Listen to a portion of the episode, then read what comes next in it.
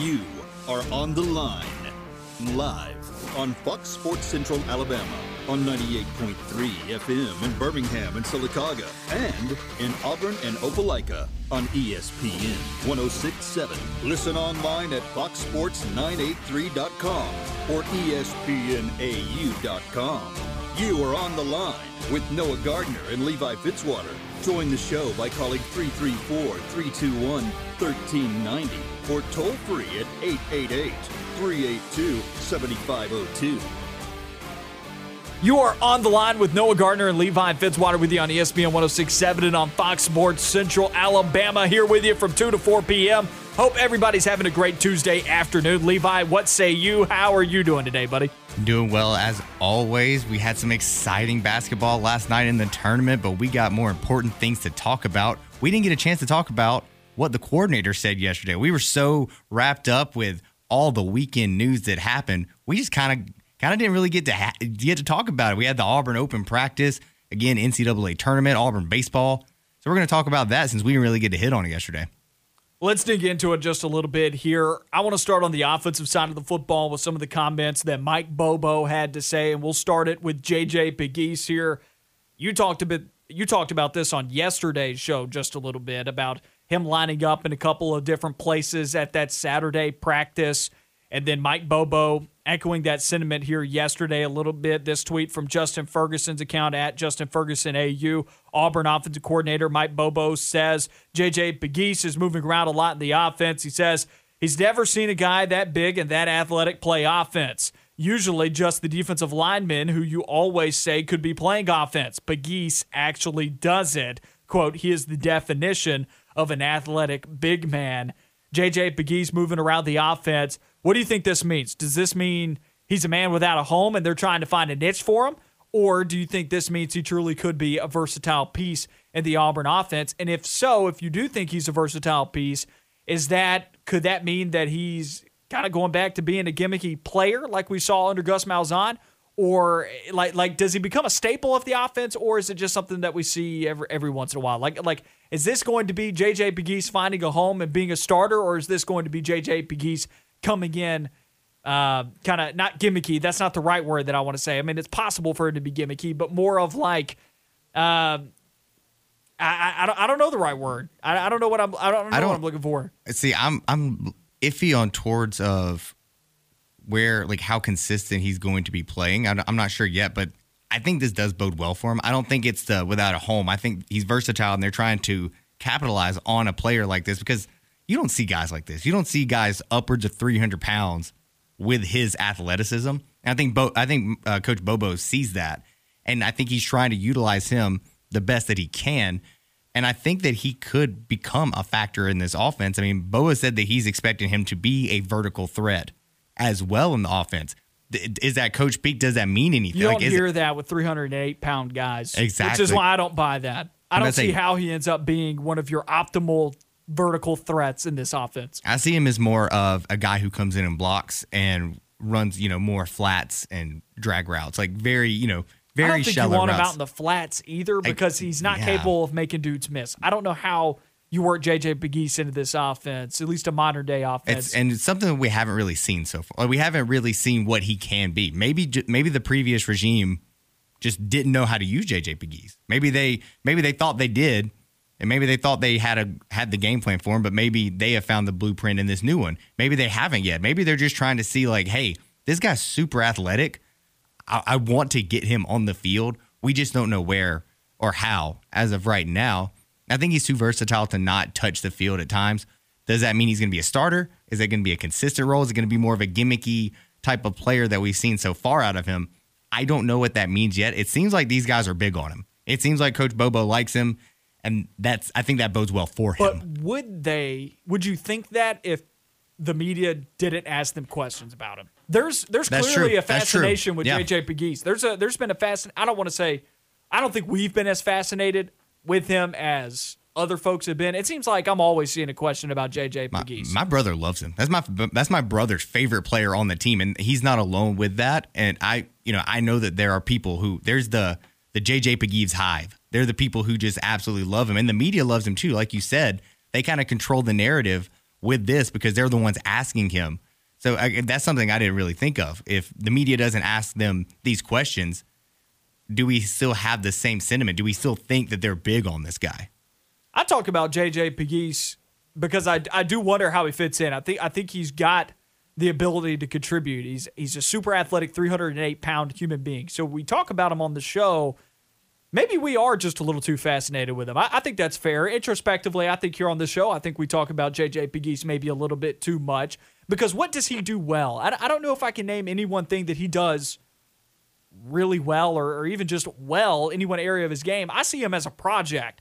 Now everybody's super fascinated with the guy because he's a athletic freak at 308 pounds, you know, and I don't mean freak in a negative sense. I mean he, he's an athletic beast. He's a, that's what I mean. He's you he's, don't see you don't see guys that size with bad athleticism. No. It's just not coming. That's what brings people in, and that's why you're so intrigued. I, I do agree with you. He's more of a raw like project player. Like he could be. Like you're going to have to train this guy up in whatever area of the game yeah. you think he's going to contribute in, or he's just going to end up being a gimmicky player. I agree with that. I agree. I think he's going to have to do something. I would rather him see. I would, if I'm, if I'm being honest, I would rather shed some of the weight and become more of the passing threat because I think that athleticism would transfer very well with a little bit less, you know, tone it up a little bit in terms of some, you know, just a more what's the modern tight end build a more Travis Kelce type of build where you shed some weight, you're a little bit more leaner, but you're still a mismatch for people to cover. And that's what I'd like to see from him. I don't really know what they're going to do with him. It's too early to find out.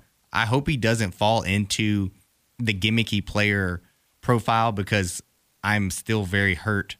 Eh, like I've been conditioned to hurt with gimmicky players. Gus Malzahn just conditioned me to not like guys like Chandler Cox in the gimmick roles. Chandler Cox was a fantastic football player, Made it to the NFL. But when I think of the gimmick players, he comes to mind just because of the Cox cat. That's what like I think I, it's like it almost erased all the good things that he did because he was a very good football player at Auburn. Like you said, he made it to the league. But all I can think about is him spinning around back there trying to throw the football, and I don't want JJ Pegues to go into that same that that same area. I don't want him to become a I need to give him player. direction. Yeah, I, I want him to be a more consistent player, whether that's as a bench player, but I still want him to be more of a hey, this is your role, like this is what you're doing. Even if his role is versatility and being a versatile tight end, that's not bad. I just don't want to see the only time he comes in is taking a shot at, you know, taking a snap out of the wildcat or running some sort of crazy play with him where he's in at what whatever position. I mean, he played some slot receiver this past uh this past Saturday. They had him lining up in the slot a couple of times. So I'm not really sure what they're to do with him. I just hope what they do is a consistent, non gimmicky approach to his game. I still stand by the reason why JJ Pegues is a topic of conversation is because the media asks so many questions about it. He is a he's a source of fascination, and I understand why. He's a 308 pound beast that can do things that other 308 pound football players can't do. So that's why he's he's often asked about. That's why people are often curious about how he's going to be used. But honestly, JJ Pegues' role in this Auburn offense should be the least of everybody's questions when or it should be the last thing that people are asking right now when it compared to the other things that they are asking. So if you're ranking a hierarchy of people's questions that have been asked about this Auburn offense and the change that it's going through, JJ Pegues and, and his role should be towards the bottom of your list because he is not a major player in this offense. You should be asking, you know, what's the scheme look like? How are they going to be lining up? And something that has been asked about and has been a topic of conversation that we also saw in the press conference that OC Mike Bobo talked about. Quote, we want to be a wide open pro style offense. Also, talking a lot about playing under center. This Auburn team is going to be in the shotgun. They're also going to be under center. Last time we saw Auburn under center on a consistent basis or a semi consistent basis was back in 2012 when things went really sideways and it was a full fledged switch all the way under Scott Loeffler, all the way under into the pro style under center offense. I don't think Auburn's going to that extreme here, but I do think you're going to see them under center, you know, 30, 40% of the time. You're going to see a lot more. And I think, if I'm not mistaken, I was trying to find the quote from where he said, I think Bo Nix has only been under center like 11 times in his lifetime, something like that. And I, I expect I expect that to be, you know, that number is obviously going to go up. They're going to run a lot of 12 personnel. They're going to have fullbacks out there at certain times. But I think it's going to be what you think of when you think of a modern NFL pro style offense, where you do have under center elements, you do have that portion of the game, but you're not just stuck in that. You're you have to spread it out. Like you have to have some sort of spread elements in your game because that's just what football is in 2021 moving forward. But I think it's going to I think what you're going to see, he just says it's going to be a pro style offense. I think what you're going to see is going to be very reminiscent of what you see on Sundays. You're going to see guys under center a lot more, a lot more than we've seen at Auburn in since 2012. Since then, we haven't seen it in a while. You're going to see this team built to do that. See, I don't know that yet. That's yet to be like, could seen. this get ugly like it did in 2012? I, I don't think so. I, I, am just going to go ahead and say when I asked that question, I kind of asked that a little uh, rhetorically yeah, think, because like I, I don't believe it's going to be that bad. There were other issues back in 2012. I think this team is also built a little bit more for the pro style than maybe they were back then. And it's also not a full full fledged switch over there. But yeah. in 2012, this team was very much so built for the spread. If it's, they were built for anything, yes, they were built for more of a spread offense. I think this team is just more talented in general and has more guys who can play in both positions. They're not just like purely spread guys. Like uh, the way I view it is in 2012 when they shifted, that would have been like Oregon at like the height of their power with Chip, Chip Kelly deciding, yeah, let's go under center right now because the team was just not built for something like that. Or you saw it with um with Rich Rod when he went to Michigan the opposite way, where you were trying to throw in this pro style offense and you were trying to convert it to a spread in one year. And you saw that didn't really work out too well because he couldn't get guys in there fast enough. And that I, I think this team is just better suited to be able to transition because I think that's what they're going to do. I think they're going to transition them well. They're not going to say, hey, we're lining up under center, fullback 12 set every single time.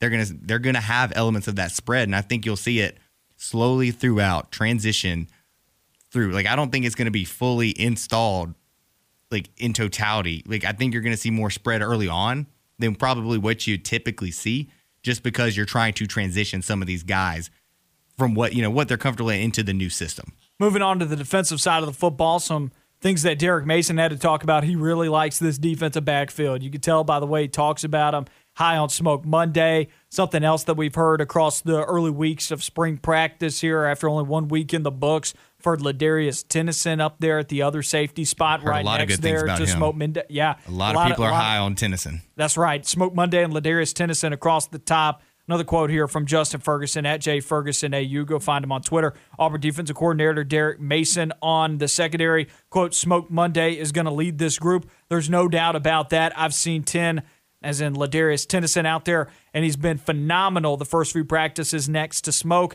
I think Roger McCreary is going to be playing – on Sundays. And then that's not even including the West Virginia transfer, Dreshun Miller, and then Jaylin Simpson, and then Nehemiah Pritchett. And, and the list goes on and on for this defensive backfield that may be one of the deepest, sneakily, it's one of the deepest units in all of the SEC. Yeah, it's. it's and this he, is coming from a coach who knows defensive backs because he played defensive back in college. If Derek Mason says it, I trust it. I trust what Derek Mason says. If he's saying something about a guy and his upside and what he likes out of people, I'm going to trust it. I think my favorite quote from his pre- press conference actually came before the press conference when, uh, and it's a little bit more of a funny one when he said Coach Bobo told Derek Mason before he went up there, he said, "Hey, don't use any of them Stanford or Vanderbilt words in your press conference." And I just thought that was funny. He was just like, "Hey, don't don't come in here being smart guy. Don't be here doing your smart guy thing that you've been doing." For this past, you know, however long it's been since he was at Stanford and then his tenure at Vanderbilt, just come in here and just talk about the football games and not not your smart guy speech. Don't use those words. Also, another friend of the program, been on the show a few times, at by Nathan King. This is Nathan King of 24 7 Sports, hashtag Auburn. Defensive coordinator Derek Mason calls the Tigers defense a smorgasbord of versatility. I'm like a kid in a candy shop. That was uh, that was Derek Mason saying he was like a kid in a candy shop. And uh, I just love the fact that he used the word smorgasbord. As you know, that is a that is a favorite word of mine, and I, I, think really, that's an excellent way to describe this defense. It it really is, and it's a good word. Also, shout outs to Nathan King for spelling it correctly on the Twitter. That it threw me off there. I still I still don't think he knew how to spell it before he t- tweeted it out though. But uh, you can you can come find me, Nathan, and you can you can discuss that with me. I'd love to know. I think smorgasbord is a good way to describe this group yeah. beyond the defensive line.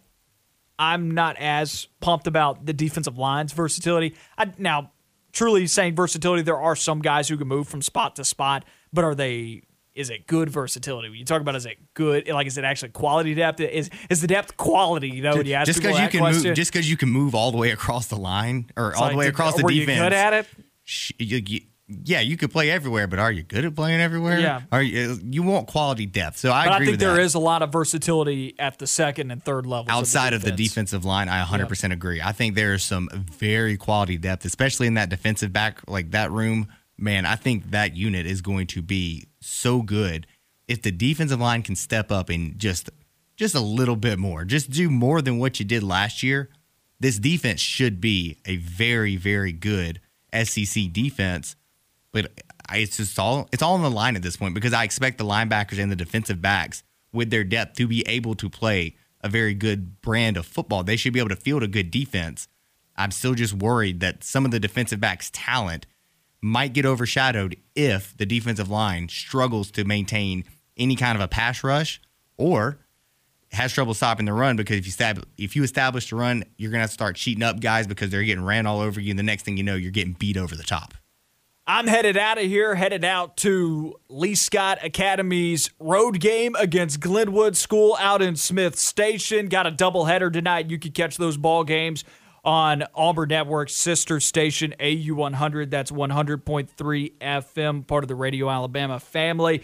You can go and catch that ball game first pitch at 3:30 if you're looking for some baseball play-by-play tonight. It's going to be a fun area doubleheader this evening starting once again at 3:30 as Lee Scott Academy is on the road against Glenwood. I will have play-by-play of that ball game once again on AU100 that is 100.3 FM and then also on the Lee Scott Sports Network Facebook page. That's where you can catch that ball game. Levi's going to hold down the fort. Jaws coming in the studio as well. Stay with us here on On the Line. We'll be back in just a moment.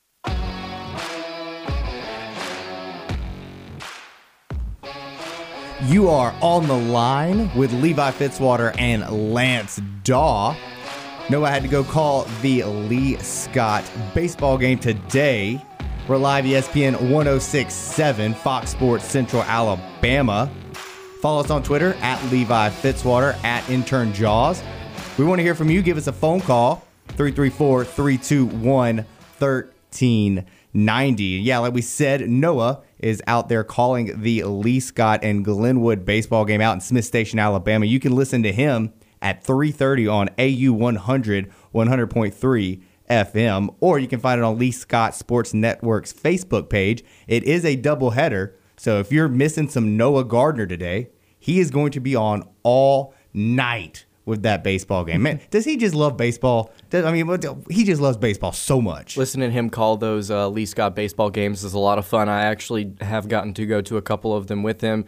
Really nice, uh, really nice outing. A lot of fun. Would really encourage y'all to go listen to that broadcast. Yeah, go give him a listen. I mean, we're going to be missing him today, but me and Lance are going to have a lot of fun. A lot of good news today. Also, hoping Noah doesn't get rained out. I can see the weather starting to get a little bit murky for myself, I'm I'm actually hoping for a little bit of rain because uh, the pollen is it's taking its toll thick. on me. The pollen's taking its toll. It is thick, two C's, and it has just got me down bad. My throat is hurting. I am mucused up, but you know what? I am here fighting through the pollen, fighting through the pollen to talk about JT Thor of all people declaring for the NBA draft. Lance, do you what what do you think about that? Because my first initial thought was this is a little premature. So my thought process immediately whenever I saw this was, it was like I was really really surprised, but at the same time, I'm not very surprised by this move.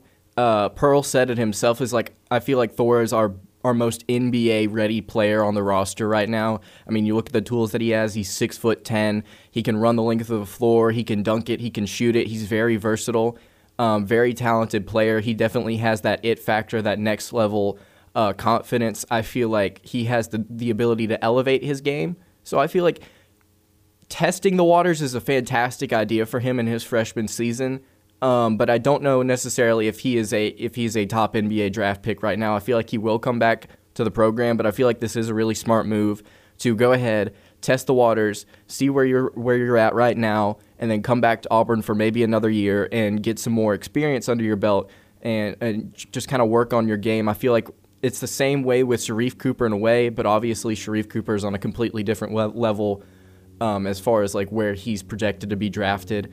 Um, gonna be honest with you, I feel like Thor will have a better career in the NBA. Just just looking at just, just the things that It's we've his, seen. bo- his body. I mean, he looks like an body. NBA. I've, ta- I've talked about it a lot with y'all on air about Sharife Cooper. It's like nothing against the kid, very talented point guard, should be a very high draft pick regardless of whether he stays or goes this season. But I do have some concerns about his game and about his size and his ability to be consistent on the next level. And I think you're going to get that with a guy like JT Thor simply because he's just bigger, stronger, more athletic, and can do a lot more things than Cooper. So I do like this move, but I do believe he will be coming back. Yeah, I agree with that, and that's what's important to take away from this because he is testing the waters of the draft. He it's not a full declar. I mean, he's declaring for the draft, but he has the option to come back. As you know, as long as he doesn't take an agent, he can return back to Auburn, which I think he will end up doing. It just seems like this is him gauging where he is at right now with the NBA draft. You know, the draft scouts and the draft guys, and then you can figure out what they're looking at you when they're looking at JT Thor and they're thinking, "Hey, this guy's an NBA player." but what is he missing? And then JT Thor can find that from scouts and you know from draft guys and whatnot, and then he can go back to Auburn and work on it. And I think if Sharife Cooper comes back, it's going to be helpful to him because obviously you have a top tier point guard running with you. You're going to look a lot better. So I think he can also gauge that off of Sharife Cooper. If he's if uh, JT Thor looks at the team next year and is like, I don't know if it's going to benefit me to stay another year, then yeah, he's going to go to the league and he will get drafted somewhere. I would say right now, I'm thinking like a late second round or an ear- like a second round guy at best. At like where we currently stand right now with him, I agree with you. I think he's coming back. I think he's just testing the waters, see what draft guys are talking about with him and where he thinks, you know, like where they think he's falling and where he needs to improve on. It's just to get a gauge, just to get a gauge on, on what what he should expect heading into the NBA. Uh, potentially next season, he said, as many as Thor said in his post, as many of you know, playing in the NBA has always been a dream, and I feel like that my time is now. This will provide me the opportunity to, opportunity to continue doing what I love while also taking care of my family. My dream has never been so close, and I look forward to this next chapter with confidence and determination. Thor was a four-star prospect from Georgia. Even all we all know he is an, an, initially from Alaska, I believe. Averaged nine and a half points, five rebounds, one and a half blocks per game as a true freshman.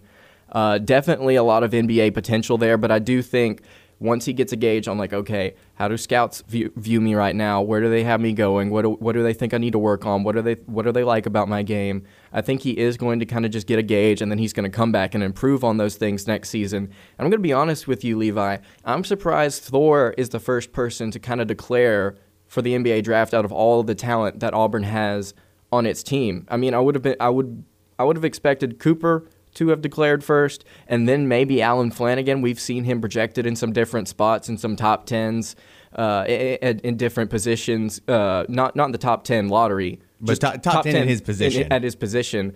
Um, so I would have expected either Cooper or Flanigan to declare. Um, but again, the move doesn't surprise me because the more I think about it, the more I, I realize like JT Thor is your NBA ready guy on the roster. Yeah, he's the he's the guy who's most NBA, NBA ready on this roster right now. And but I also think that he could. I, I think it benefits him more to come back simply for the fact that I think he would up his draft stock into sure. that first round. But we also have to see like how much does that matter to him if he just wants to get to the league. Because right now I'd see he's probably a second round pick in the 2021 NBA draft, but I feel like he would be a first round pick in the 2022 NBA draft. So it, really just depends on what he values. Does he value, you know, coming back to school for a year, making more money, or you know, coming back to school for a year and giving himself the opportunity to make more money at the next level initially, or does he just want to get to the league right now? We're gonna see what like we're we're gonna see. That's what he's doing right now is just testing the waters, seeing where he's at. But yeah, it's weird. It's it's it's a little surprising that he's the first guy. It wasn't Sharife Cooper. It wasn't an Allen Flanigan. It was JT Thor, and it caught me by surprise when when I got here to the studio today. That was when I saw like I initially was able to see it, and I thought, "Whoa, this is not what I was expecting." On uh, my Wednesday news dump was to see that JT Thor was uh, testing the NBA draft waters, and also shout out to JT Thor for doing this on a Wednesday. As everybody knows, Wednesday's the slower sports day. You know, every of every, yeah. every other day is packed out. So shout out JT Thor for giving us something to talk about on a Wednesday and you know in the Auburn basketball scope. But that's not it. We also got former player news that I wanted to get to. Horace Spencer is signing with the War Ready TBT team. So now we've got just a plethora of Auburn players on this alumni squad. Does it make you happy seeing Horace Spencer play for TBT? I've got a couple of opinions on this war ready basketball team. First thing I want to say is thank goodness that this team rebranded and it is now just an all Auburn uh, basketball team. Although I will say, could y'all have come up with a better name? Could you have come up with a better name? You had War Tampa, and then you had War Ready. I mean, come on, y'all. Y'all definitely could have come up with something just a little bit better. But no, honestly, I'm really excited that Spencer is being added to this Auburn squad. I'm really excited to see some of these former play or former players play. Really excited to see guys like Bowers and Canty on the roster. T.J. Dunnan's one of my personal favorites uh, all time at uh, Auburn, up there with Jared Harper. Really excited to see these guys play, and Spencer's just another guy that's like you're not necessarily an Auburn legend, but the time period that I've grown up in, you are an Auburn legend in my eyes. So I'm really happy to see him on the team. I agree with that. I mean, he was he was a guy that I, I mean, we just loved watching. He's a guy that I mean, fans loved him, fans enjoyed him, and he was just that big, just intimidating presence that they had. And I really like what LaRon Smith said when they announced they were they uh, the TBT tweeted out the or the War Ready's roster, and LaRon Smith quote tweeted and said, "Just waiting on Mustapha, Austin, and Samir." And just be ready to hand us the millions. If we could get Samir Doughty and Austin Wiley on this on this basketball team, they could be darn near unstoppable. I agree. And I mean, they said just hand us the millions, and I agree with that. After this break, we're going to come back and talk tournament talk, March Madness, and all the chaos that has ensued. Stay with us, and we'll be right back after this break.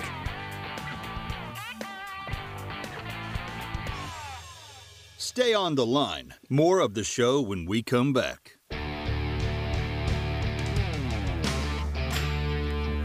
You are on the line with Levi Fitzwater and Lance Dawe. ESPN 1067, Fox Sports Central, Alabama 98.3. Follow me and Lance on Twitter at Levi Fitzwater at Intern Jaws. Give us a phone call 334 321 1390. Normally, when Lance is here, everybody is giving us a call and talking to us. Again, phone number 334 321 1390. Call us and talk to us. Call us and yell at us. We don't care. We just want to hear from you today. I'll take it. Yeah, we're, we're ready for it today. We got the thick skin on. The leather skin is here. We are ready for it.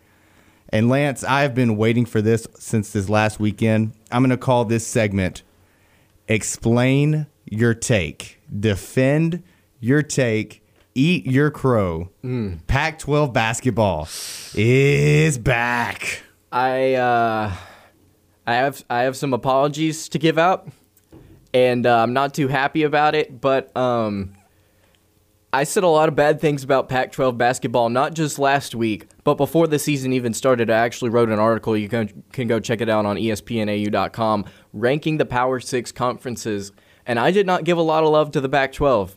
I just straight up didn't. And I straight up didn't last weekend. And uh, I'm eating my words. I'm telling you, I think that people legitimately slept on them. And I don't mean that they were just overlooking them. I think people were asleep when they were playing, this- so they never really watched them. I, I, really think they were actually in their bed, sleeping and snoozing, and it's like, oh, whatever, it's the Pac 12. Eh, we don't care about them. Yeah, they'll lose. And, yeah. and then you just see them go on a tear. How many Pac 12 teams made it to the Sweet 16? What was it, like four, let's five? See, let's count one, two.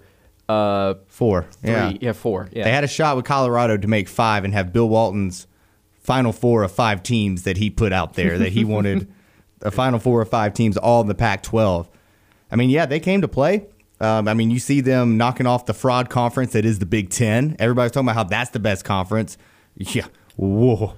Yeah, not even not even close. I want to say real quick that you know everybody was talking about last year and was like whenever something bad would happen, like oh that's so 2020. This tournament is the definition of what would have happened in 20 this is exactly what would have happened in 2020 we've already set a record for upsets in a, in a march madness tournament ever. I mean what is even going on? It's like the Big Ten, which everybody thought was like, oh, they're the best conference, like by far. Like they've got all these different talented teams. Like even like the bottom tier teams could beat like anybody. It's like you've got Iowa, you've got Michigan, Ohio State, Michigan State. Even though they stink, they can still beat the top ranked teams. And then you get to the tournament, it's like, I didn't think Michigan would come out of this alive. Honestly, out of all the t- Big Ten teams, uh, didn't think Michigan would be the one standing tall at the end. Really surprised uh, what happened to Illinois. Loyola Chicago is obviously just a team of destiny. I feel like we should just leave them alone at this point.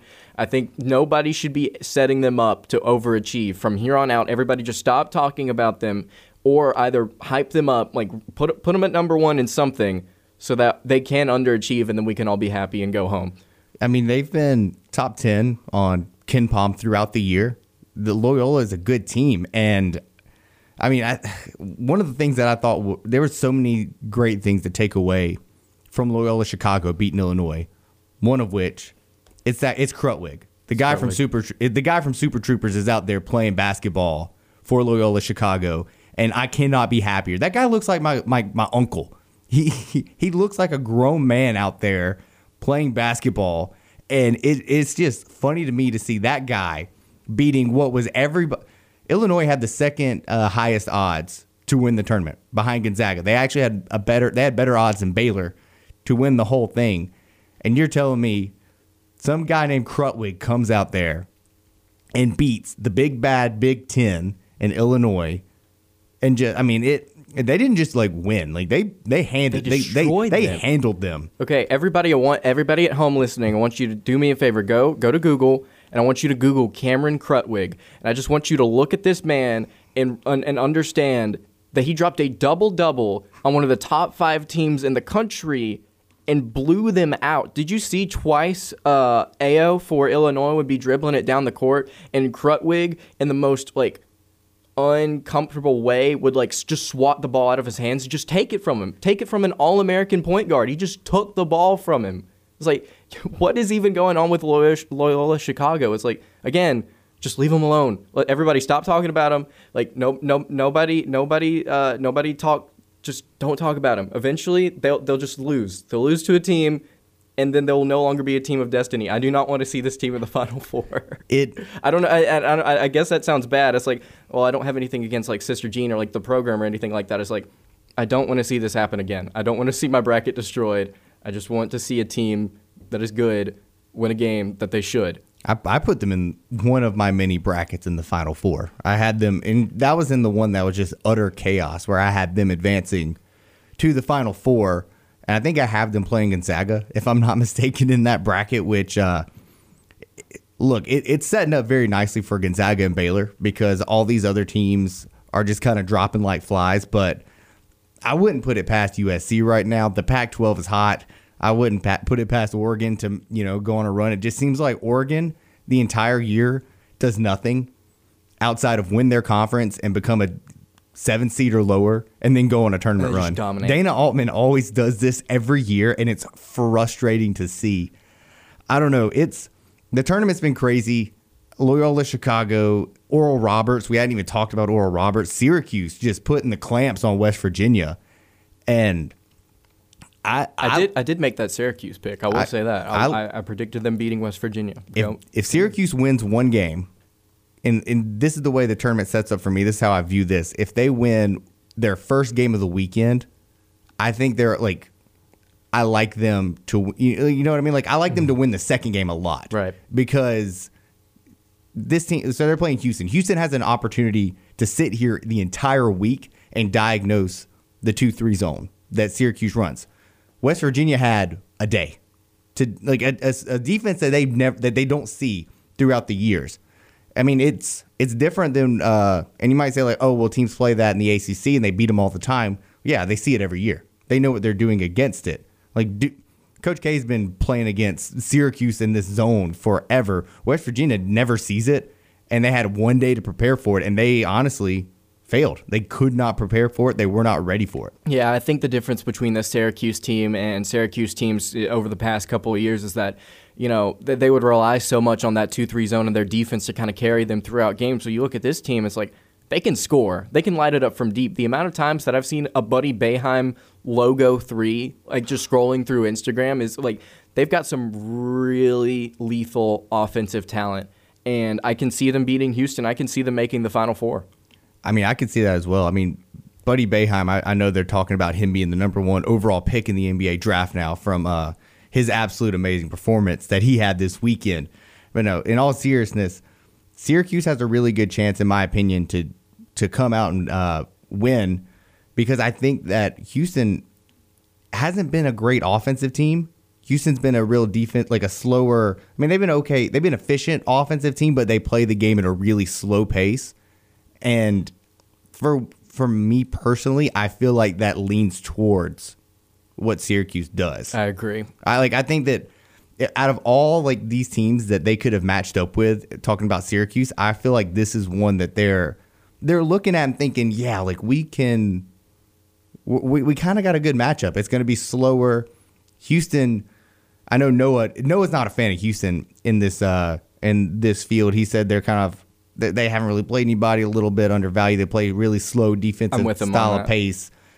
And when it comes down to tournament time, once you start getting to the Elite Eight, all of those teams in the Sweet 16 and the Elite Eight round, all of those teams know how to play defense. Right. It's going to be the ones that score. You see what happened to Kansas last night. Kansas can play great defense, but when you can't score, you can't score, and that's it's it's it's unfortunate that that happens. Um, the other one that everybody's probably talking about or want to talk about around here, Alabama. I mean, they were pretty dominant last night against Maryland. I thought Maryland might have had a chance to kind of steal one over from the tie, but then I realized, you know, they play in the Big Ten conference, the fraud conference that everybody said was great all year long, and uh, turns out not good at all. So I don't know. Uh, looking at this, outside of the three one seeds that are left, do you have anybody who you just that is impressive to you that you think has a legitimate shot? Like who do you who do you like out of the teams left that that not not- a, not a number one seed? I think uh, you got to look at the top half of the bracket, and you got to look at USC, Oregon, and Arkansas. I feel like those are three teams that can get really hot here to end the season. Uh, I wasn't really impressed with the way that USC ended the regular season, but we're seeing what they what they're doing now. We saw what they did to Kansas; that was brutal. Uh, Oregon, incredibly hot right now, like you said, a really dark, a dark horse team to kind of make the Final Four. Would not be surprised if either of these teams could duke it out with Gonzaga and maybe squeak out a win. Is that likely? I don't know, but I definitely think that they have the the firepower to do so. Uh, looking at Arkansas, you know, uh, th- I feel like that's an easy win against Oral Roberts. I know, I know that may come back to bite me, but I feel like that's a really, really easy win against Oral Roberts, and you get to play a Baylor team that I've seen play two or three times before this season, and I'm just, I'm not incredibly impressed with them. I feel like they're the weakest one seed out of the th- three remaining. Yeah, I, I agree with that. I think the one team that is sticking out to me right now that is just like that I feel like nobody's talking about, and it's Villanova. I know that everybody thought they after they lost their first two games after losing Collin Gillespie to the MCL tear, everybody wrote Villanova off when they dropped those two those first two games without him. And now look at them sitting in the Sweet 16 and you have a head coach in Jay Wright who has won two national championships and he knows how to get a team to the championship game. I really like what Villanova is doing right now. I think nobody is talking about them, which that is what's like that's what I like that's how I'd like to do things. I try to fade the public and kind of think about it. So if I'm going away from the one seeds, I like Villanova, I like Loyola Chicago and they're just some teams that uh there's some teams like there's some teams that have been there before. Loyola Chicago's been to the Final Four before, and Villanova is also a team that has won two championships. And I just really like what they're doing. So we got a caller on the line right now, but we have to go to a break real quick. So we're gonna go to the break. Stay on the line with us, my man, and we will get to you right after this break. Okay. You are on the line with Levi Fitzwater and Lance Dawe. ESPN 1067, Fox Sports Central Alabama 98.3. We got a caller on the line here. What's your name? What you want to talk about today? We didn't get to quite catch your name, so introduce yourself and what do you want to talk about today, my man? Guys, this is Bama Dog calling from Opelika. What's up, Bama Dog? Good to hear from you again. Hey, and I'm finna jump on this soapbox right quick, and I'm finna put on these crimson colored glasses Do it. and uh and kind of try to take you guys to the woodshed. You guys sat up here, rip, mentioned off Arkansas and Michigan, Gonzaga, and um who else? UCLA, USC, and then y'all just glossed over Bama. That's true. Remember That, that is true. We did Remember- definitely gloss remember- over Alabama. Remember, they won eight games in a row. Eight straight games in a row going into this tournament uh, after last night. Then, this is the same team that dropped 23 threes on LSU, put up 100 and, I think it was 105 on Georgia. And they won a couple of these games based on defense only and they won a couple of games with John Petty shooting terrible. And they won last night with Herb Jones in foul trouble. I don't even think he got in double digits in points. Now, I said all that to say this. This is not your grandfather's Alabama team. This is something totally different. We've never seen this before. Even though we've seen the Leon Douglases that got the bad call against Indiana in 1976, even though we've seen the Earnest Shelton of two, I think it was 08, 06, something like that, or the team that lost to Providence, or the team got beat by. This is a totally different team. When those threes are falling, this team is absolutely unable to be beat. Coach Oak knows what he's doing. Did you guys notice how he adjusted that lineup last night? He took his 6'10 senior, put him on the bench, and he put in a redshirt freshman, started him, Juwan Gary. Because of the makeup of Maryland's team, he wanted somebody more agile because Maryland's big guy could go out, get on the three point line or whatever, and, and, and be pretty good around the basket. He put Juwan Gary, and it worked to perfection. And I'm telling y'all, you know, I, I stopped there and listened to y'all. I, watch, I listen to you guys every day, and the reason I listen to you guys every day is because I get off at 3 p.m. And as soon as I put this radio on 106.7, you guys are there, and I love y'all show. But I heard y'all predict Bama to get to get beat by LSU that that night they dropped 23 threes on them. And I don't think y'all predicted Bama to win the SEC tournament or the regular season. So I'm telling you, back up a little bit, look at this team a little bit more closely. Somebody's on this team has caught fire. And nobody's really giving this guy no credit but his teammate. He has caught in fire. He was a four star coming out of high school, came in the same play, class with Herb Jones and John Petty. That's Mr. Alex Reese. The kid can shoot the basketball. He just been on drought for the longest. Every shot he made last night did not touch rim. He hit, I maybe I think he hit three or four threes. Did not touch rim. Jaden Shackelford, this kid they found out of Hesperia, California, left it. Deadly. Primo is back. Deadly, out of Canada. And they didn't do it. They did this last night without Willis. He didn't have a he didn't have a good game. I'm telling you, and John Petty done got them found the range. Um, y'all can hear from me now. I'll eat crow if I have to later. I'm predicting Bama to win this whole thing. I'll take my crimson glasses off and say that. Okay, I'm off my soapbox. Appreciate it.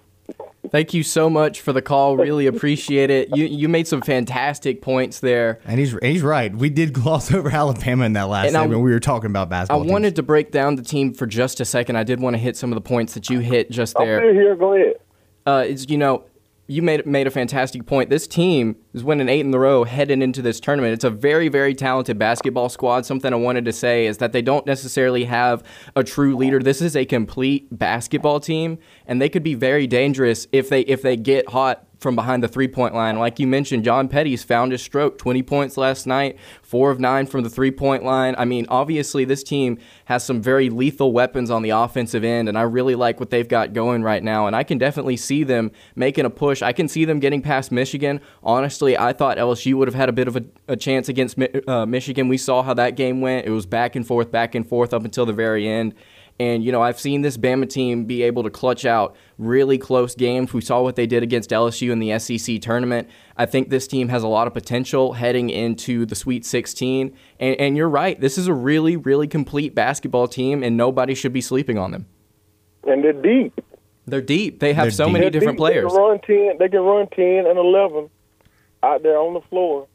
And I'm gonna tell you something else. Oh, Nate O did. He was really worried after that Iona game. He was. They kind of bothered him. He called Coach Pitino.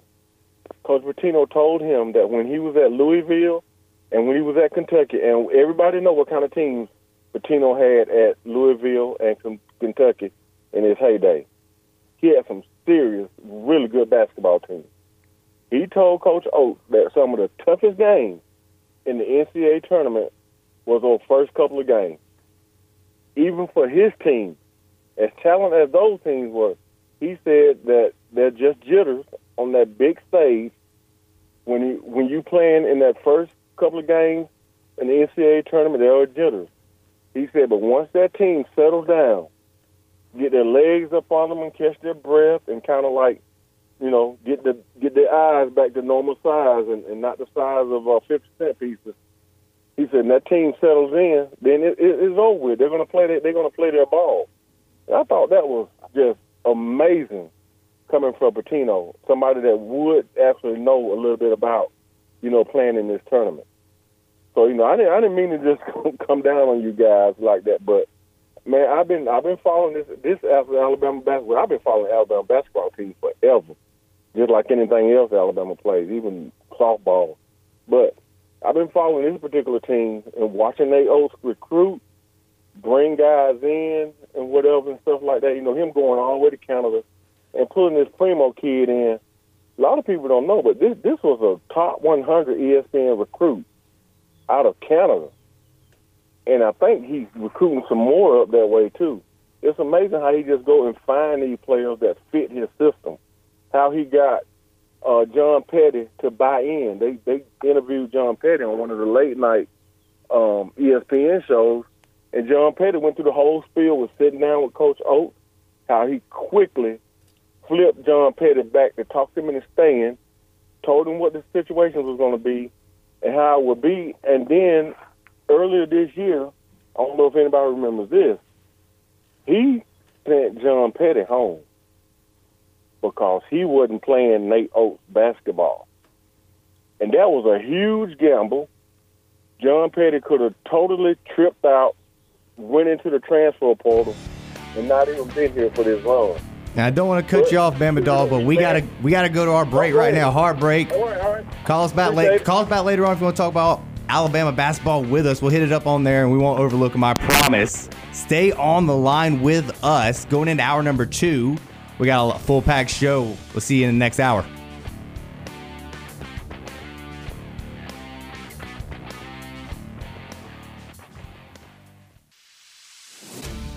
You are on the line, live on Fox Sports Central Alabama on 98.3 FM in Birmingham and Sylacauga and in Auburn and Opelika on ESPN 1067. Listen online at foxsports983.com or espnau.com. You are on the line with Noah Gardner and Levi Fitzwater. Join the show by calling 334 321 1390 or toll free at 888 382 7502. You are on the line with Levi Fitzwater and Lance Dawe. ESPN 1067 Fox Sports Central Alabama 98.3. Follow us on Twitter at Levi Fitzwater at intern Jaws. Give us a call. We want to hear from you. 334 321 1390. Big thanks to Bama Dog for giving us a call there. He had to call us out. We did straight up gloss over Alabama when we were talking about all the other teams in the field, and uh, rightfully so. We had to catch we had to catch a little bit from it because you know this is the in my opinion this is the best defensive team left in there, and I think it's them and Loyola Chicago as the two best defensive team. But I think Alabama is the clear best defensive team in this country, and at the pace they play, when they're making threes, It's they're- hard to beat. They're almost impossible to beat because of how good how good of a defensive team they are, and you have, let's go ahead and say it, veteran guard play, tenacious D. They're, they're the ones you're going to say every year when you're talking about tournament teams. Veteran guard play, tenacious D. They have both of those. I mean, I actually have them in you know one of my brackets. I have them winning in one of my brackets because if this team gets hot like they have been, John Petty, he's back. You just need to see one go in. This team can make a run. Yeah, uh, we were talking about it a little bit over the break, just talking about how over the past uh, four or five years, you know, the teams that have won the national championship or at least been there to compete for it have been in like I believe it's something about like the top 30 in both adjusted defensive efficiency and uh, adjusted offensive efficiency. And I think you get both of those with this Alabama team. Very very talented on the defensive end. Uh, there's a bunch of bunch of veteran guys who have played with each other and know how to play some defense. And on on the offensive side of the floor, I mean, they run the floor quickly. They shoot a lot of threes, and it's something that this Auburn team uh, that made the Final Four didn't possess. They didn't they didn't really play a whole lot of defense, but they could shoot the lights out of it. If you can play defense and shoot lights out of it, you're going to be almost impossible to stop. I think this Alabama team can get past Michigan, especially without Isaiah Livers in the lineup. Uh, I think Michigan is actually going to struggle a little bit with Florida State. I think Florida State does a little bit of what Alabama does. They shoot a lot of threes, they run fast, and then they play some solid defense. They're just, I, f- I feel like Florida State's the Walmart brand of Alabama. Uh, but I, I, think Alabama can make it out of this East region, and I think they do have a, a, very legitimate shot to win the national title. Fantastic call by Bama Dog there, laid out all of his points. Fantastic. Really appreciated that phone call. Yeah, we always love it when you guys call. Again, the phone number 334 321 1390. Give us a call. We're going to shift the conversation a little bit back towards Auburn football here. We're going to talk about the bracket and the March Madness later and some of the matchups and maybe which game we're looking forward to the most out of the Sweet 16 that's coming up this e- or this weekend. And this past weekend, we had Auburn having an open practice. A lot of people got to go and enjoy that. Lance, I haven't got to hear from you on that. Did you enjoy anything that you saw? There anything that stuck out to you from the practice, or you just kind of it's a practice. Yeah, well, we were talking about this a little bit last time, and I'll say it again. I feel like this is a fantastic move by the by the staff and by Harsin to just kind of get the fans a little bit more connected with the team. We haven't really seen something like this since Tuberville. Really happy with the move here. Not necessarily anything that I was going to look to see like anything specific, any any secrets that the team could possibly be holding. I feel like it was a very generic practice. Uh, I am happy with the fact that they did hold an open practice though, and they kind of let fans in to kind of see like here here's what kind of goes on. I don't really feel like there was a lot that was told other than the fact that Malcolm Johnson Jr. was getting first team reps, and I feel like he could be a dark horse in this offense this season. Um, but other than that, you know, seeing Jeremiah Wright out there starting with the first team, that was interesting to see. Um, but other than that, not a whole lot to take away from it, other than the fact that I'm just happy that they did it, and I'm really looking forward to uh, to A Day here in just a few weeks. Really looking forward to see this team compete uh, w- against each other. Just kind of get a little bit more insight on okay, well, what exactly is this team going to run? I know it's going to be very vanilla, very bland and generic, but I do want to kind of see uh, what the team is going to look like heading into 2021. Yeah, it's it's going to be great to see A Day when it comes out. Um, I I, one thing that at first I was I was very confused, and then I kind of realized that it made more sense as I went along. Was seeing Trey Lindsey go out there as a second guy. I was like, what? At, it, at first, Mike, it just caught me off guard, and then I thought about it. I said, okay, Grant Loy's hurt. That makes sense. Dematrius Davis is, you know, a, he's a freshman. He's just getting in. He's probably not up to speed on some of what's going on, and you probably just want to have a guy who you can trust to kind of run an offense that's been around for a little bit. So at first, I remember sitting there thinking that and was like, man, this is this is mind blowing. I was not expecting this at all. But then after you know, I, I looked at it and said, oh yeah, that makes a lot of sense. There's a reason why that was. And man, we talked about this yesterday. I think Bryan Harsin is winning over the fans. I think he's doing a very good job with the moves he's making. It seems very calculated, very methodical as his approach to what he wants and how he wants to get fans engaged. To me, it seems that he wants this transparent and he wants people to see like, hey, this is how we're doing things. Come in and see it. Hop on this ride and come with us. And I'm excited. I'm excited for that, and I think a lot of uh, Auburn fans should be excited as well. Um, ultimately, it comes down to how that translates. Like, how does that translate into winning? Because that's what's going to be the big one. Obviously, winning rules everything. But I like what we got going on here. I love the football. We got spring training right around the corner. I mean, we are the spring training. We got this A day game, the spring game right around the corner. We are less than a month away from that. NFL drafts coming up. You're going to see some of the former Auburn players get their names called, hopefully. A few of them guys that were not, you know, completely sold on, you know, getting drafted or, you know, having a high draft prospect. But yeah, man, I mean, NFL draft's my favorite time of year. You got some Auburn guys who are looking to go into the draft. Lance, do you have any thoughts on the guys who are going out there right now for the draft? Well, I think Roger McCreary is definitely the, the top prospect that everybody should be looking at. I understand, you know, Anthony Schwartz and Seth Williams definitely have potential, but I don't really see them panning out like like McCreary can. I feel like McCreary has a lot more uh, potential at the next level, and I'm really excited to see uh, where where he goes. Uh, I, I, he's definitely top on my list. And then next, I would probably put Schwartz. I've not been a massive fan of Seth Williams over his Auburn career simply because we've talked about this. What is the one thing that he can do really well at the collegiate level? And he can catch those 50 50 balls. And I don't really see that translating to the next level because I feel like he's going to be matched up with some, some really talented corners. He didn't really get that. Uh, in, in his college career, aside from Jaycee Horn, and we saw how that that matchup went. Uh, but I, I, like Schwartz over Williams at that second guy that I would be looking at simply because he, he's got all that speed and I feel like he has a little bit more potential uh, just as far as route running and stuff like that goes. So I would say McCreary is a guy that I'm looking at. Then we go Schwartz and then we go Williams. I, I agree with that. I, I, mean, I, I think that Schwartz is the guy who comes out first out of those receivers. I think uh, he's a bit more of a project guy in terms of he's not quite as developed in certain areas, but what receiver coming out of Auburn is going to be developed in terms of route tree and whatnot.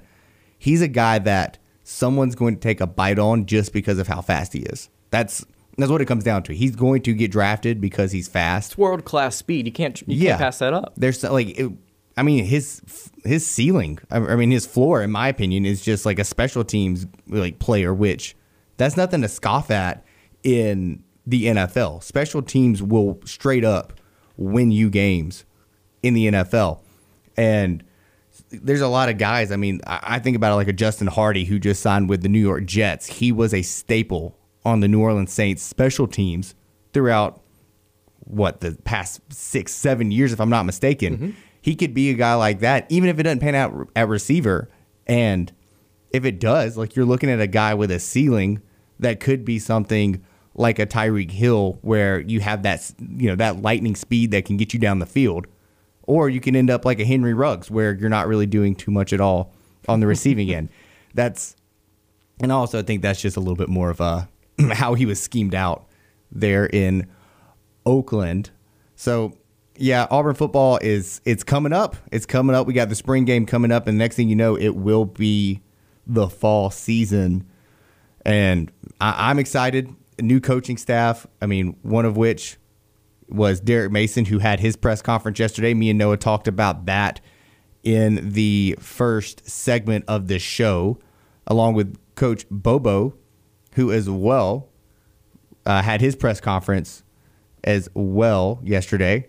Uh, did you have any takeaways from any of that, Lance? Did you see anything that you liked? I got to talk to Noah about it. I didn't get to quite talk to you. Um, I know that Derek Mason is a guy that people are really impressed with. They they really like what's going on with him on the defensive side. I like it from Bryan Harsin's perspective when every time it seems that Bryan Harsin's talking about defense, he says, "Yeah, the defense will do this or they're going to take care of that." It just seems like he trusts Derek Mason so much. Yeah, and I'm really excited with the energy that Derek Mason's going to bring to this program. Uh, I was really happy to hear him say things like, you know, if I had to make this decision 10 times out of 10, I would have picked Auburn. Uh, I, I love this program. Really excited to be here.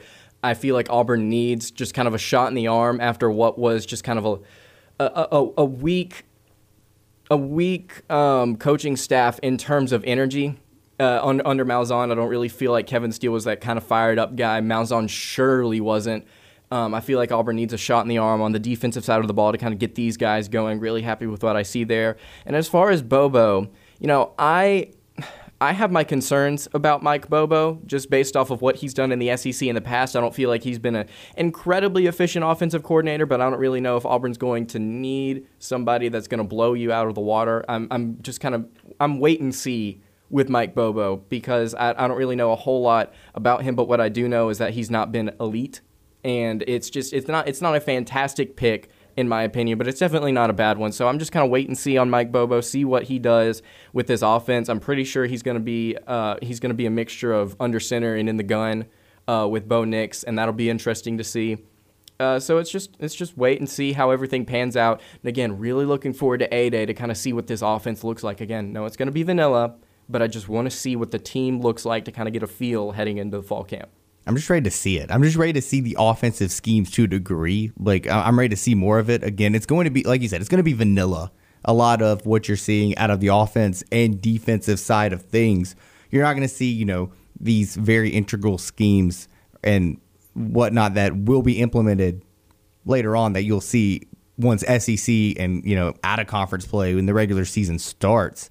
You're going to see kind of a shell of what's to come. But man, it's it's exciting. It's exciting for me to to think that Bo Nix is going to be under center. He's probably taken 10 snaps under center all year, was something that Bryan Harsin said, and he's going to be coming in and implementing this. I like it from, I just like the energy that Derek Mason brings. I like what Coach Bobo is bringing because I've seen what he has done with quarterbacks before. He's put quarterbacks in the league, and I think that's something that, in my opinion, speaks volumes and what Bo Nix could possibly do. And right now, Bo Nix is not an NFL quarterback. He has potential, like he would be a practice squad player at best right now. But with the right development, that is something that he could do. He could achieve that. I mean, you saw a guy like Mac Jones that nobody was really talking about too much going into this year. He might be a first round draft pick in the NFL. It's all about what kind of scheme are you in and what guys are around you. Mac Jones can throw dimes. He can throw some dimes and he's got a beautiful deep ball. Bo Nix hasn't had the greatest deep ball. He's he's he's been a little lackluster in some of his accurate throw or let's say he's been inconsistent with some of his accuracy in terms of some of the short and intermediate like some out routes and stuff that you want to see a, an NFL style quarterback make. So I I think Bobo can get him to that level but it's going to be hard to get the consistency out of him. But I think Bobo can do that. And something else that I think that Bobo, yeah, you're exactly right. I think Bobo can definitely bring some consistency to Bo Nix. Something else I feel like he can definitely help Nix work on is mechanics. I feel like we saw so many different times over the past couple of seasons. Bo Nix will just will, will will do something, and it's obvious that he has such athletic talent, and he's definitely a gifted athlete but he would make mental mistakes or make make footwork mistakes or just arm mechanical issues that's just like you don't make that halfway through your sophomore year. You make that decision in your freshman year when you're when you're raw and undeveloped and you don't really know what you're doing. And I feel like Bobo, like you said, it's going to bring some consistency to Nix's game. It's going to kind of try and calm him down a little bit, make sure he stays in that pocket a little bit longer, make sure he doesn't throw off his back foot, make sure he doesn't just just freak out and roll to his right whenever whenever he immediately gets the ball. And I feel like part of that is how bad the offensive line play has been. But at the same time, Bo Nix has had opportunities, uh, especially this last season, to stand in and to make a throw, and immediately he would just bail from the pocket. And I feel like he's got to be able to trust his guys a little bit more, and he's got to be able to keep his eyes downfield. And I think we are going to see him do that more often this season, and that's why I think the offense is going to click a lot more than this past year's team. And then also, you got Tank Bigsby coming back, and that's somebody that you can also rely on. So I feel like Nix is going to be a lot more comfortable in this offense. I agree. I think it's going to be a focal point with Tank Bigsby and having Bo Nix. It, Tank Bigsby is going to be Bo Nix's best friend. Let's be honest. He's going to be able to establish the run with with Tank Bigsby. You would hope that Auburn wants to establish the run with Tank Bigsby, and that's going to allow a more comfortable Bo Nix in the pocket, play action, boot outs, and whatnot. Things like that that are really going to help him out throughout this year. Man, we've had a good show today. Really good show. I've enjoyed everything. Having Lance in the studio with me, it's always fun. We're going to head to break real quick here. And then on the other side of this break, we're going to talk about something different. And I, am kind of kind of excited about this one. So we'll catch you on the other side of the break.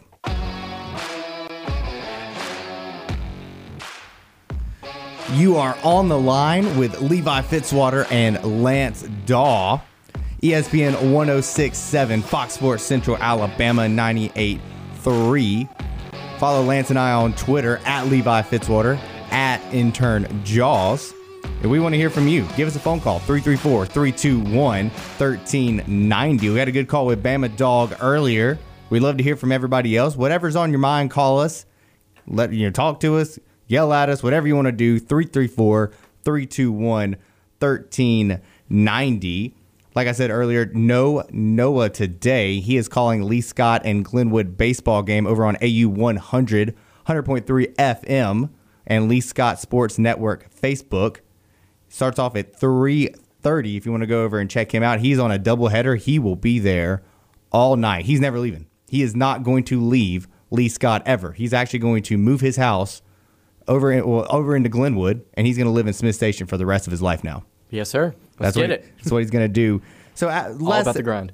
Oh yeah, he's all about the grind. Last segment we were talking about Bo Nix and going to the NFL and like quarterback talk a little bit towards the end of it, and it made me start thinking. So I know Auburn and you know the Alabama area. There's no professional sports teams. Right. There's not one, but typically people gravitate towards the Atlanta Falcons and you know and sometimes in the Auburn area they'll gravitate towards the Carolina Panthers. But typically people from around this area they do actually follow the Atlanta Falcons. And it got me thinking I want to just talk a little bit quickly or just like a little segment about what Atlanta is going to do in the draft. And do they move on from Matt Ryan? And maybe not just move on from him but cuz I think they're kind of locked in with him for the next year or two.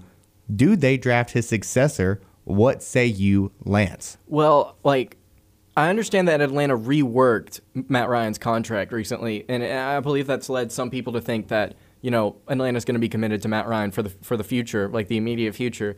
Uh, but I feel like just lo- just looking at some of these mock drafts that CBS and the NFL uh, have been putting out and ESPN have been putting out, it's like they fully expected the Falcons to draft a quarterback here at this position. And I've seen a lot of mock drafts saying they got to go with Trey Lance, but I feel like they got to go with the hometown kid. They got to go with a guy like Justin Fields. I think we're going to see Atlanta pick a quarterback, and I would not be surprised if it was Fields. Uh, I think he's a lot more talented than, than Trey Lance is. I feel like he has a lot more potential. Trey Lance, I feel like, has the potential, to be a bust. Um, so I like what I see in Fields, and I think that's the that's the direction Atlanta should be trending in. Now, will Justin be there by the time they get around to, to picking? Who knows? But I, I, I fully expect them to draft a quarterback, and if so, I think it's going to be Fields if he's still there on the board. Yeah, I, I agree to a, to a, to an extent. I think they're going quarterback here.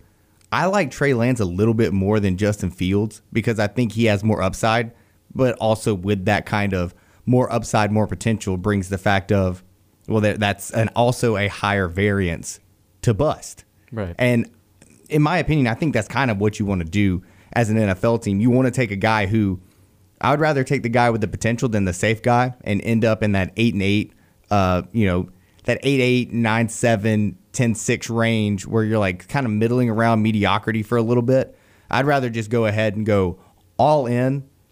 If we lose, let's just do it again in a few years and we'll take a chance next year. If we win and he he becomes like what his potential looks like, then we're sitting pretty. Like a guy like Patrick Mahomes, where Patrick Mahomes came out and a lot of people were thinking this kid from Texas Tech that nobody's paid attention to plays at Tumbleweed University, nobody cares.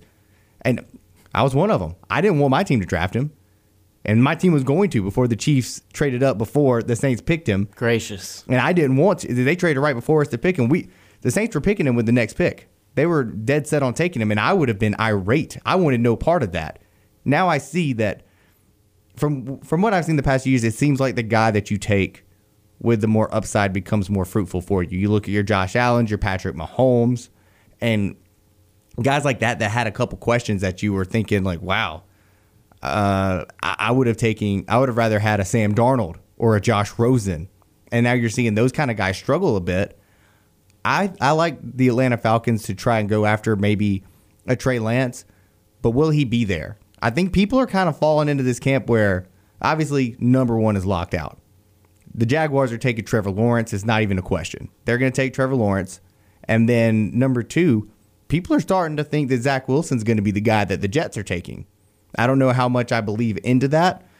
And I don't know if that's the guy that you want. I mean, he can make some NFL throws. His arm talent is just incredible. Just go, if, you, if you're not familiar with BYU football and you didn't watch a lot of Zach Wilson, go, just go look at some of his highlights. Dude has an absolute cannon for an arm, so I can see why he'd be there too. And I then, was going to ask you, do you think you you believe fully believe that Zach Wilson is a top three pick for I- sure? I don't fully believe for sure. From what I've seen, the way I always go through it is I see what people are mocking. And typically, when people are mocking him to certain areas, that means there's some sort of interest between the team. And I haven't looked into it too much in terms of what, like, what do I truly believe? it, and I'm starting to see the smoke of Zach Wilson, Zach Wilson, Zach Wilson to the Jets, and that makes me believe that that's the direction they go in, and it surprises me a bit. I feel like that's a pick that it, feels like a Jets pick. It, it feels like a Jets pick because I, I personally I like Zach Wilson. He's my number two quarterback in this class. If I was to mock out and rank the guys, like I, I'm going Trevor Lawrence, Zach Wilson, Trey Lance, Justin Fields out of the guys that I want to take. So I, I see that. But do they even move on from Darnold? I don't even know if they really want to absolutely move on from Darnold. Maybe they can just keep trying to build around him. And if a guy like Zach Wilson is sitting there at three, I would not be surprised to see someone like the Panthers or the football team or someone who has the ability to trade up to that three spot to take a guy like Zach Wilson. Because I think the Panthers probably trade up anyway to go after Trey Lance or Justin Fields because they want to usurp that from the Falcons. They don't want the Falcons. They want the Falcons to get the leftover. Right. They don't. They want to get the, the the Panthers probably would want to trade up into that position and force the Falcons to get whoever they didn't want, whether that be Justin Fields or Trey Lance. I think they're getting a good quarterback regardless and a guy they can build around. I also wouldn't be surprised if if you you might see the Falcons in a situation where they trade downward and maybe they just right maybe they're not in love with some of these quarterbacks and they trade downward and maybe grab a couple more picks and try to go after a guy like Patrick Surtain and maybe bring in a guy like Mac Jones at the quarterback position with a later first round pick instead of an early first round pick. There's a lot in the air.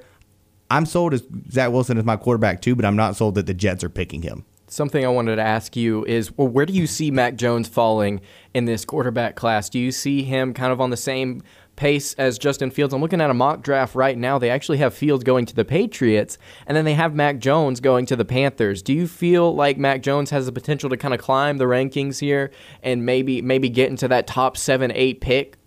I think he I think he has the potential to be able to climb up that high. Will he? Maybe not. And, and I think it's basically ba- it's 100% based on the fact that one quarterback. Quarterbacks are always going to climb. You, you saw Kyler Murray at the Kyler Murray at the beginning of the uh, the draft cycle. He was being mocked 15 to the Dolphins. And where did he end up? Number 1 overall pick in the NFL draft quarterbacks start climbing. I remember Cam Newton wasn't anywhere near the number one pick when he came out of college. Ends up being number one. That's just how. That's just how it goes. It's they're going to start off a little like they're going to be guys who are way towards the back who really start to climb up. And I think Mac Jones is a guy who, honestly, I think he could move up because I think I think the kid's talented, man. He made some great NFL throws a lot of people are going to knock on him because he's an Alabama quarterback, and he they're always going to say, well, he had all of these, you know, guys around him that made him better. They had the best roster compared to what was around him, and I get that. I get that. I get that. I get that. But I think the dude has arm strength. He can make some. He can make money throws. He can make some throws into tight windows and on NFL route concepts. I I'm hesitant to say that he will climb up to maybe a top eight but I could I could see him as the guy that the Patriots end up picking. I think circling back real quick to the Falcons here, I think that their quarterback pick or whatever they pick uh, starts and ends with what the Jets decide to do in this draft. 100%. I feel like if they decide to kind of ride ride it out with Darnold, because you got to think about what they're tr- trying to build on that offensive line. They've gotten some pieces in the draft over the past couple of years, and they have ta- talented receivers. They got Corey Davis, Denzel Mims, J- Jamison Crowder. They got Keelan Cole. I mean, that's a talented group of pass catchers right there. And it's like, if you decide not to step in the direction of a guy like Justin Fields or Zach Wilson, where would the where would the Jets churn? Where would they go? Who, who would they who would they pick in their draft? And I just don't see them. I don't see them going anywhere other than quarterback. Even if they do decide they want to kind of ride it out with Sam Darnold, um, because if they if they decide a year from now is like, oh well, Darnold really isn't the guy. Well, you just you you have a top three pick that you can now turn to and kind of like get him some reps and get him going.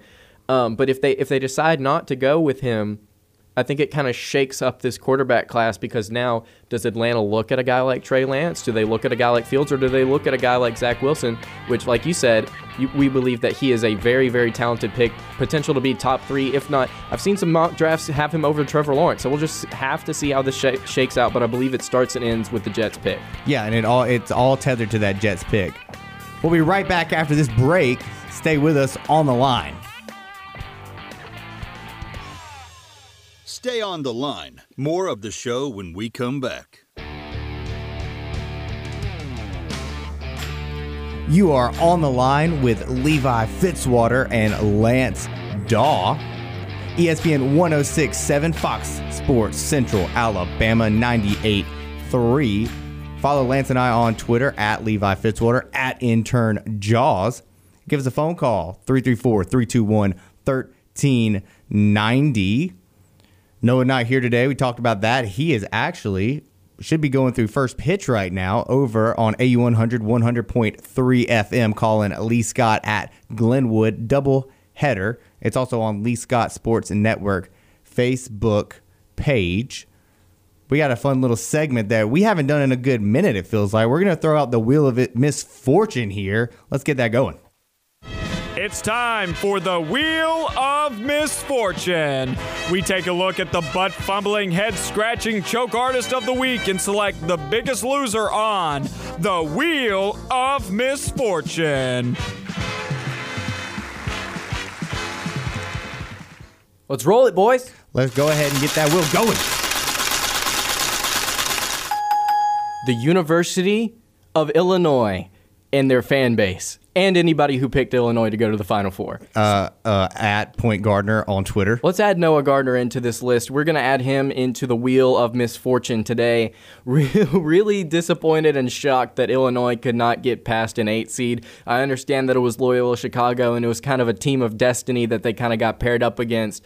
But honestly, if you can't get past Cameron Krutwig, what are you doing, man? Look at the man. You just got you just got dunked on by Cameron Krutwig. Again, tell everybody go Google a picture of this man and understand that he dropped a double double on an All American point guard.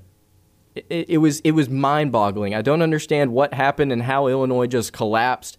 I don't think that this Illinois Chicago uh, Loyola Chicago team is that good. But goodness gracious, Illinois, what are you doing? I think. I mean, I think Loyola Chicago is a pretty good team. They're good, but, are they that good? but I mean, Illinois was the second favorite to win the tournament, and I mean, I felt like they kept trying to remind you during the broadcast. Every time they were talking about Krutwig, they were saying he's an athlete. Like they, I felt like they were trying to tell you, like, no, really, he is an athlete. I know he looks like the dude from Super Troopers, but I promise you, he is an athlete. And yeah, I mean, Noah Gardner. I mean he he was he was high on Illinois. I was high on Illinois. He picked him to win. In I had him in the national title. I mean, a lot of us did. I have a most of my brackets had them either in the Final Four or in the national championship game. One, the only one that didn't was the one that I had Loyola Chicago going to the Final Four, and that was just the chaos bracket where you're picking all upsets and just kind of hoping for madness to happen. And even in that, nobody was picking Oral Roberts to make it to the Sweet 16. So even then, you're just not even like you're just not like you can't predict that. But yeah, Illinois, that's a that's a pretty good one. That's a really good wheel of misfortune candidate. I got one myself here, so we're gonna spin this wheel and get it going. Roll it. Here we go. I'm gonna take it a step further from what you just did, and I'm gonna say the Big Ten in general. And that's calling out Ohio State, that's calling out Michigan State, that's calling out Maryland. The fraud conference that everybody said all year was the best conference in basketball wasn't even close. What happened? Where are they at? Well, well, they're out of the tournament for sure. That's one, that's for one, and for two, you know, honestly, like just like the Illinois game is like I don't understand how this conference just collapsed. It was so obvious that they've got some very talented players, got some very good coaches, and they've got overall they've got some fantastic teams. I, I have a really hard time grasping the, the not just two or three teams from the Big Ten collapsing, but this entire conference just folding the moment it got to tournament time. I don't really know how it happened. Uh, but it's disappointing nonetheless, not just for the Big Ten, but for everybody's brackets in general, because everybody was like, "Oh, well, this is a fantastic conference. This is the powerhouse. Everybody should be picking all these different teams." And it's like, no, it's actually the Pac-12. I mean, yeah, everybody thought that the Big Ten was the best conference, and now they have one team left standing in Michigan. And what was the other team that? Uh, oh, what was the other other conference that everybody was so high on that they said was the second best team? Uh, the the Big Twelve, yeah, the Big Twelve, who also has one team left. All my homies know is pain. My bracket destroyed. Texas lost to Abilene Christian. Okay, there's an there's another Final Four team that it's like I, I chose them to go to the Final Four. It's like how y'all have so much talent. You're so much more athletic. How did you lose to Abilene Christian? What were you doing? Oklahoma State drops one to Oregon State, a team that snuck in the tournament, stole a bid by winning their conference tournament. Well, there's another team of destiny. We may get that to that in a, in a later segment, talking about some matchups here in the Sweet 16. Two teams of destiny going at it uh, in, in the Sweet 16. Uh, but you know, Oregon State, I feel like is a somewhat of a different case because, like like I said, I'll say it for the millionth time. Team of destiny. You just kind of run into those sometimes. Auburn was a was a buzzsaw that killed Kansas, North Carolina, and Kentucky in that 2019 uh, NCAA tournament. So those things are to be expected every now and then, but I don't usually expect an entire conference to just fall apart. It's crazy. It's it's crazy to me that that's what happened over this, you know, over the past like weekend, and I mean, I guess last night as well because that's when they finished up, you know, the round of 32 games. I was not expecting the Big Ten and the Big 12 to have one team each in the Sweet 16, while the Pac 12 has four teams. Would have never happened. It would have like if you had told me at the beginning of this season that this was the case, I would have laughed at you. I would have been like, "What are you smoking?" Because that is not even anywhere close to possible. It's just impossible. I would uh, would have told you it was impossible for this scenario to play out with uh, Bill Walton's Final Five. And if I and if I told you that the ACC had two teams left and Syracuse was one of them, you'd laugh at that as well. It's like the ACC. Everybody kept talking about like, oh, the ACC's having a terrible down year. It's like, oh, the conference is awful, and like the top tier teams aren't actually that good.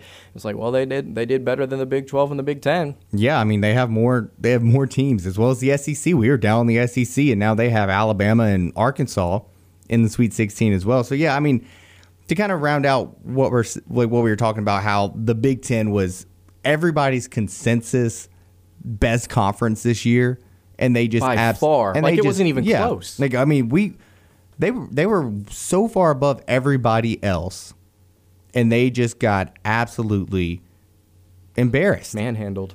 I mean, it was it was embarrassing. Them West Coast boys, they came to play some ball. Yeah, I mean, they came to play, and we're going to go through, and I think we're going to round out the rest of our show. Just, I mean, you're going to go through and just pick some of these games and break down some of these matchups in the next two segments as we get out of here. But yeah, we, I, I wanted to take this segment to really look at the losers of what happened over the weekend. And one in particular that stands out from the Big Ten, I know you said Illinois. For me, it's Ohio State. I mean, not only has not only did you just make it to the tournament as a two seed and get beat by Oral Roberts, I had to look up where Oral Roberts is. I had I still don't know where it is. Oklahoma. Really? Yeah, I had no idea. I was thinking like somewhere up north. Oral Roberts had no idea, and the backstory behind all of like, that university and whatnot. It's it was an interesting little rabbit hole that I went down. So I'm glad that that happened because it gave me you know a good like hour of research that I was doing. But not only did Ohio State make it to the tournament, get beat by a 15 seed as a two seed in the tournament.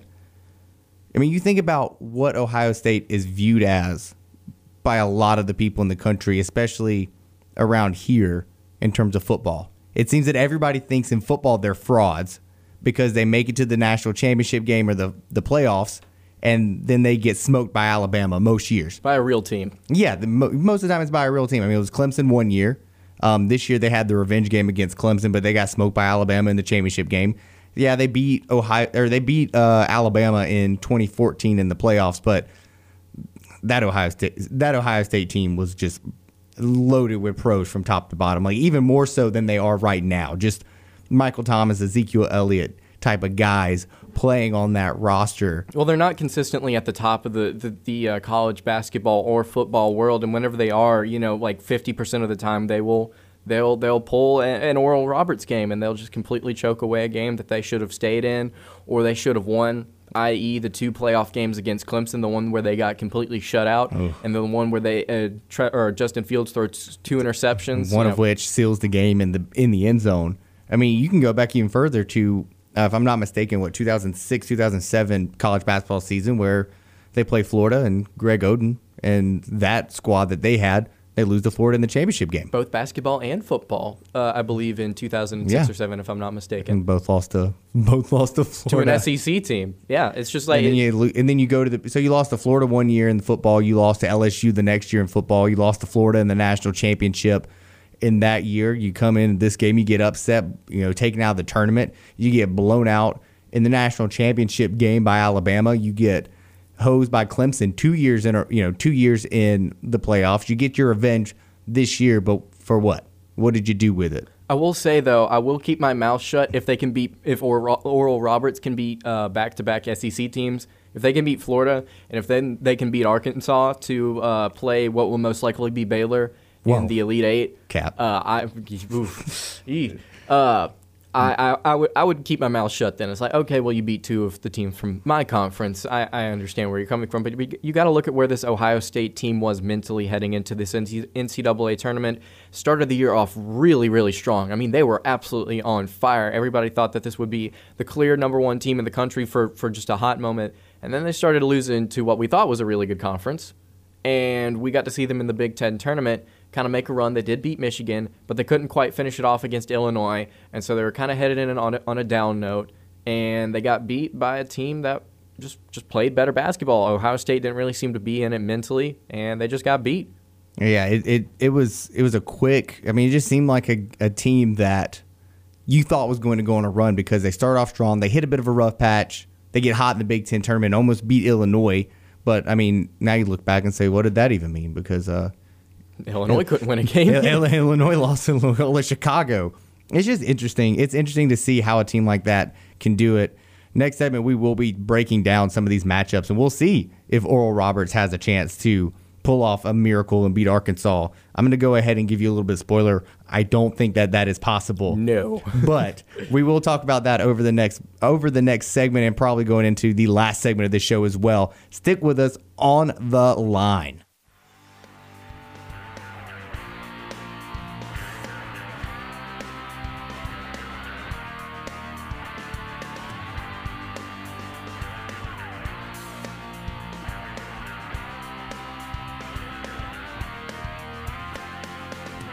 On the line on Fox Sports Central Alabama on 98.3 FM and ESPN 1067.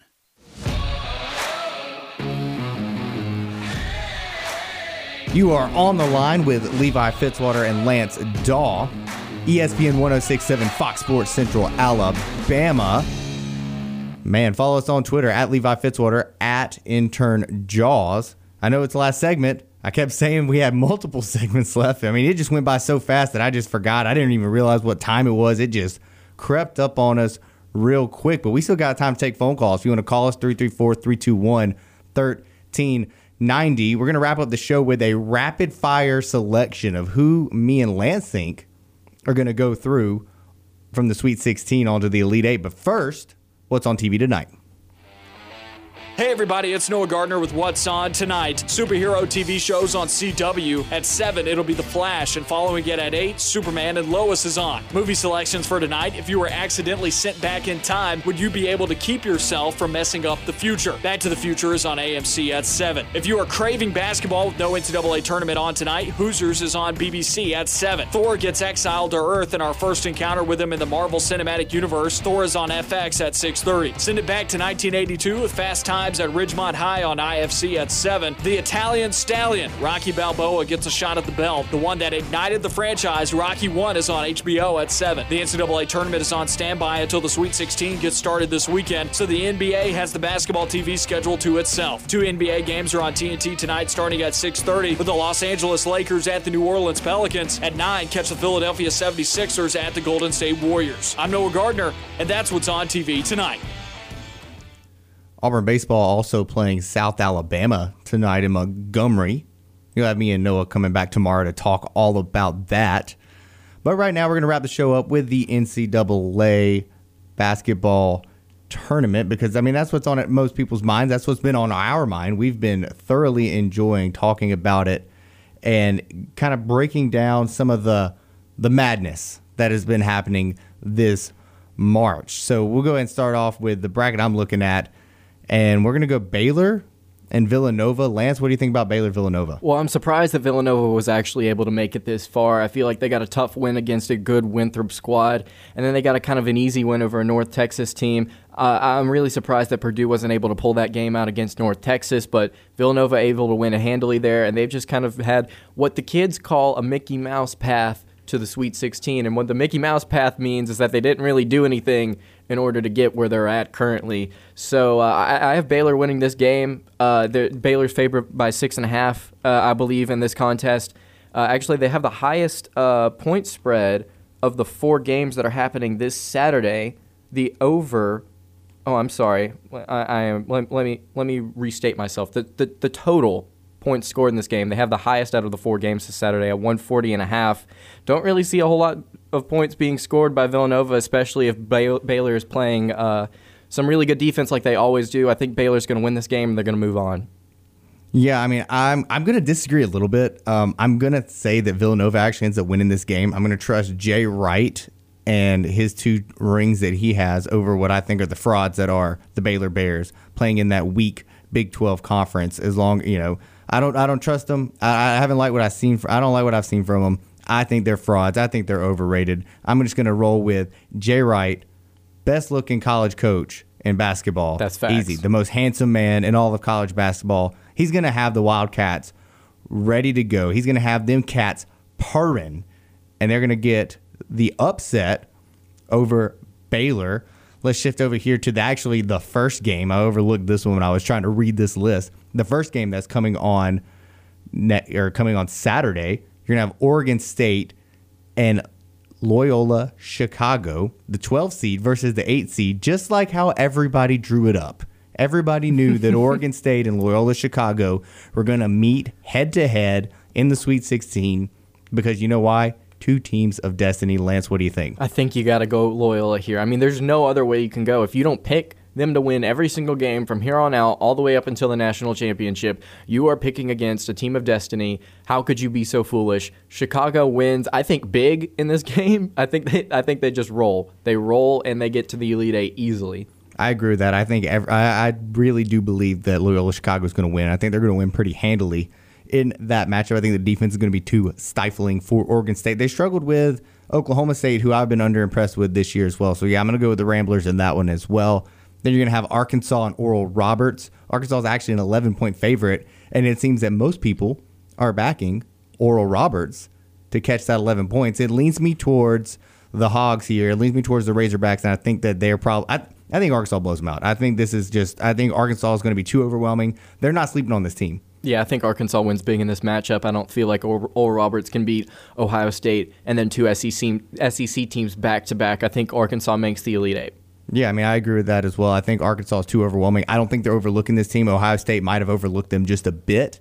And I think that uh, Florida didn't really have. I, I, I, think Florida wasn't a great team, and I think they might have been just like, hey, man, uh, it's Oral Roberts. Uh, we'll go Syracuse and Houston now on that last one. I like the orange. I agree. I think oh, I think Syracuse is going to win this game. I haven't like Noah and y'all have talked about. It. I don't really like what I've seen from Houston this season. They're only like I, a game that I could say is like, eh, that's kind of a good win. Is the Texas Tech win, and I haven't been overly impressed with Texas Tech this season at all. So I think Syracuse wins this game. I feel like that three-two zone is going to be suffocating. Couple that with some really potent, potent offensive threats in Buddy Boeheim and the other guard that they have right now is, is currently slipping my mind, but they both can really shoot it, light it up from deep. I have Syracuse winning this game. I agree with that. Then you shift over to the next day on Sunday. Creighton at oh, Gonzaga. Oh, poor, poor Creighton. Poor Creighton. I think Gonzaga is going to dog walk Creighton. As uh, I saw a comment on Twitter say that I'm going to go Gonzaga. I don't think this is close. I mean, Creighton's been doing their thing. Uh, Zegarowski has been an impressive guy throughout the year. Gonzaga just too overwhelming for Creighton. Yeah, I agree just way too much. We're, we're going to go the Zags here. We'll move on real quick to that because I mean, there's not much to say. Gonzaga's going to win. Michigan, Florida State, the battle of the frauds, the battle of the the Big Ten frauds and the frauds of Florida the century. You're going to roll with Florida State, I'm sure. Leonard Hamilton and the boys. I'm going to go with Michigan because I just I, I've been calling Florida State frauds all year. I can't keep I, I, somebody please beat them. I keep calling them frauds. I need someone to beat them. Please, I'm gonna, please. I'm gonna go with Florida State because, like I said earlier, I feel like they're a Walmart brand Alabama, and I feel like Michigan does not match up well with them. I feel like Florida State definitely has a really good chance to win this game, and I think that they will match up with Alabama in the Elite Eight. I believe that Alabama. think Alabama? I think Alabama's going to beat UCLA, UCLA. I think this is where their run ends. Uh, I know I've I've knocked on UCLA's guard play, and they have definitely proved me wrong as of late. But I think their streak ends here. I mean, even even if you want to knock their guard play, and or even you're going to backtrack on their guard play, Alabama's guard play is so overwhelming, especially from a defensive standpoint. Shout out Bama dog. I'm gonna go with Alabama on this one. I think they might even win this one big, just because I think with a week to prep, Nate Oats is going to have this team ready to play UCLA. I agree. I agree. Big, and then we got the Pac-12 matchup, Oregon USC. I'm going with the Ducks. Who you taking? I'm definitely going with Oregon in this game. I don't think that USC has enough firepower to slow them down. Makes sense. Another great episode On the Line. Lance, thanks for joining me today and helping me out while Noah is out there just calling them baseball games that he loves to call. Absolutely, man. It's been a lot of fun. We will see you guys tomorrow. Have a great day, okay?